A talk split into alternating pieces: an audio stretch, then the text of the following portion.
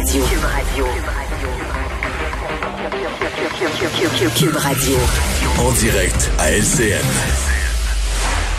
On rejoint Mario Dumont, institut de Cube Radio. Mario, les marges rétrécissent, là, les quatre États virent au bleu clair. On s'approche du moment décisif. Un discours ce soir. Qu'est-ce que Joe Biden va dire? Il ne doit pas se présenté comme gagnant. Et depuis le début de la semaine, depuis il dit il faut compter tous les votes, etc. L'idéal pour lui, ce serait qu'un réseau de télé ou quelqu'un avant l'ait fait. Il va sortir plusieurs votes. On dit dans les prochaines minutes en Pennsylvanie, un gros bloc de votes. Est-ce que ça pourrait donner la marge de manœuvre, la clarté de la victoire suffisante pour que un ou des réseaux de TV viennent clarifier, dire regarde, la moindre recomptage judiciaire, mais c'est Joe Biden qui est élu. Sans ça, il va devoir rester prudent. Il doit certainement s'adresser aux plus raisonnables des partisans de Donald Trump. On s'entend qu'il y a des partisans de Donald Trump qui sont des enragés, qui croient à rien, qui pensent que l'élection a été volée, qui croient tout ce que dit le président. Mais je veux dire, il y a la moitié de la population des États-Unis qui ont voté pour Donald Trump. La grande majorité, je pense, de ceux-là sont des gens, ils auraient préféré voir les républicains au pouvoir, mais ils pensent pas que tout est corrompu puis que tout est tout croche, là. Ils connaissent leur président, ils savent qu'il a exagéré souvent Donald Trump. Et je pense qu'ils sont prêts à entendre un message raisonnable. Joe Biden, qui depuis mardi a eu un ton très non partisan. Alors, il doit avoir des mots qui rassurent pour ces gens-là. Quand tu perds tes élections, t'as toujours l'impression que le prochain gouvernement, ça va être pourri, puis tu deviens pessimiste, puis tu vois ça au pire. Donc, il doit avoir des mots positifs pour ces gens-là.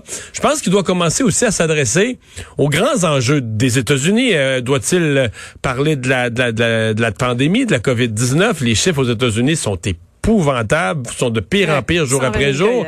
Le plan économique pour les PME puis les citoyens qui sont victimes du ralentissement économique à cause de la pandémie. Ce plan-là devait être adopté, mais là, avec la chicane préélectorale au Sénat, ils sont pas arrivés à ça. Donc là, ils pourraient donc lancer des messages d'unité, de travail ensemble avec les élus républicains et les élus démocrates, travailler ensemble sur des enjeux importants pour le pays. Donc, il y a des choses qu'il peut dire. La ligne mince pour lui, c'est de jouer au président sans avoir l'air de prendre pour acquis que c'est gagné. Parce que c'est ça qui est délicat.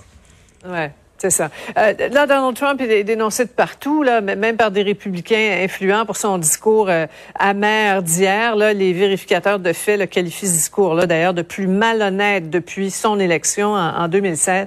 Reconnaître la victoire de l'adversaire, Mario, là, c'est une élégance qui semble être au-dessus de ses forces. C'est un acte très important en démocratie. Ça fait, je te dirais quasiment, c'est la base de toute la démocratie. Il y a des moments où elle est testée. Et ça en est un gros, là. Tu sais, quand l'exemple que des gens ont montré depuis 24 heures là, à la télé, sur les réseaux sociaux, George Bush père, qui a perdu l'élection contre Clinton. Donc, il était en fonction, avait gouverné, on le voit les images, avait gouverné pendant 4 ans et perd l'élection. C'est dur, ça. Il avait été d'une classe remarquable, avait souhaité le meilleur à son successeur parce que le pays le mérite. Et c'est toujours ça la capacité d'un leader de ramener le pays, les institutions, ils sont plus importants que les individus. Et ça, je pense que c'est là que ça accroche pour Donald Trump. Donald Trump, là, jusqu'à un certain point, lui, il est en train d'écrire sa biographie, puis lui, sa fierté dans la vie, là, sa prétention, c'est qu'il a jamais perdu, là. Il jouait au yum avec son grand-père quand il était enfant, là, puis il perdait pas. Il a jamais perdu rien, lui, supposément. Et là, il perd une élection. Donc, et c'est ça pour lui qui est inacceptable. C'est pour ça qu'il faut qu'il dise, je me la suis fait voler. Et c'est là qu'il n'a pas cette grandeur de dire, moi, j'étais là 4 ans. J'ai fait de mon mieux, j'ai fait mon possible, mais je ne suis pas, moi, Donald Trump, plus important que le pays.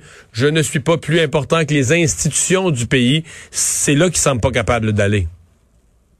Ouais, voilà. On va écouter ce discours avec grande attention. Mais entre-temps, je vais t'entendre sur la loi de la laïcité de l'État. Si on revient chez nous, là, on a complété une première semaine d'audience. Oui, toute la semaine, évidemment, on avait les yeux pas mal aux États-Unis, mais au Palais de justice de Montréal, ce sont des gens qui contestent la loi. Je vais dire, c'est un peu curieux, là, cette contestation-là. L'impression, le sentiment qui s'en dégage, on se demande, est-ce qu'on conteste vraiment la loi du point de vue d'un meilleur vivre ensemble au Québec, où on se dit cette loi-là ne serait pas bonne ou ne serait pas acceptable en fonction des chartes comme une bonne façon de vivre ensemble au Québec. On a plus l'impression que c'est un que c'est un procès du Québec, là, que c'est un procès d'intention du gouvernement du Québec et des Québécois qui ont élu ce gouvernement, qui seraient des gens qui seraient pas tolérants. J'ai pas tellement aimé le ton que ça prend. Évidemment, la Commission canadienne des droits de la personne, un organisme fédéral qui est là. Bon, on va voir comment, la semaine prochaine, on va arriver à la défense de la loi. Là, le gouvernement du Québec va assurer la défense, etc. Mais disons que ça fait plus procès du Québec que évaluation de la validité d'une loi. C'est un sentiment, moi, que j'ai eu toute la semaine. Merci beaucoup, Mario. Bonne fin de semaine.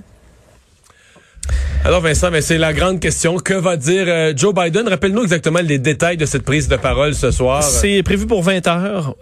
Et c'est à Wilmington, où on avait installé sa scène là, pour la soirée électorale, qui est encore toujours là. D'ailleurs, on dit que le niveau de sécurité des services secrets autour de Joe Biden, qui était déjà très élevé là, pour n'importe quel candidat. Là. Mais là, c'est beaucoup. On en a ajouté. Ce qui sonne qu'on prépare une transition du pouvoir et on protège celui qu'on considère peut-être comme le prochain président. Alors ça, on sent ça. On verra à 20h ce soir. Dans les nouvelles à surveiller dans les prochaines minutes, des votes qui arrivent en Pennsylvanie. Et ça, on sait, dépendamment du nombre... Là, on parle d'une masse de votes, là. Donc, qui pourrait peut-être donner la genre de marge de manœuvre. Les réseaux qui sont nerveux de déclarer Biden gagnant pourraient peut-être aller chercher leur marge de manœuvre, là. S'il y a assez de coussins pour pouvoir l'annoncer, c'est possible. On va surveiller dans les prochaines minutes. La marge en Pennsylvanie est de 15 000? Exact. 14 500. Parce que la Pennsylvanie, c'est 20 grands électeurs. Ça fait une grosse différence, là. Ça... Absolument. C'est si Joe Biden remporte la Pennsylvanie, c'est terminé. Également, l'Arizona, vers 9h ce soir, on aura des résultats, voir si ça se resserre ou pas. Et la Georgie, où ça sort au compte-gouttes. Nouvelle de dernière heure aussi, Mario, en terminant, CNN qui annonçait un départ à la Maison-Blanche. Jaron Smith, qui est un proche conseiller de Donald Trump, c'est l'Afro-Américain le plus haut placé chez l'organisation de Donald Trump, quitte. On dit que c'était prévu de longue date.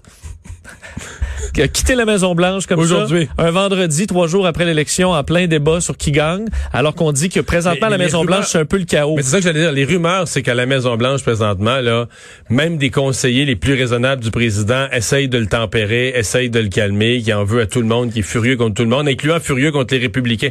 Mais pense-y, Vincent, quand lui, il lit là, dans les sites Internet ou les journaux ou à la télé ou que des républicains ne l'appuient pas puis qu'ils disent qu'il ment lorsqu'il dit qu'il y a de la fraude puis on n'a pas de preuves de ça. Il doit tout casser. Là. D'après, il doit plus rester de vaisselle dans la Maison-Blanche. Mais je lisais un message tantôt que je trouvais intéressant en disant « Trump est coincé dans un engrenage tellement puissant, là, la machine de vote aux États-Unis » que cette machine-là ne frissonne même pas là, face à écraser et à expulser Donald Trump.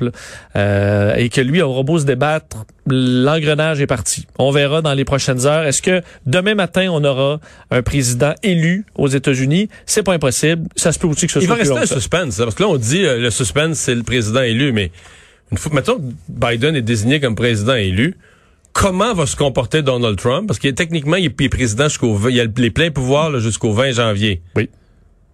C'est beaucoup de jours, ça, là. On va avoir d'autres choses à discuter la semaine prochaine. Merci, Vincent. Merci à vous d'avoir été là. On reprend ça lundi 15h30.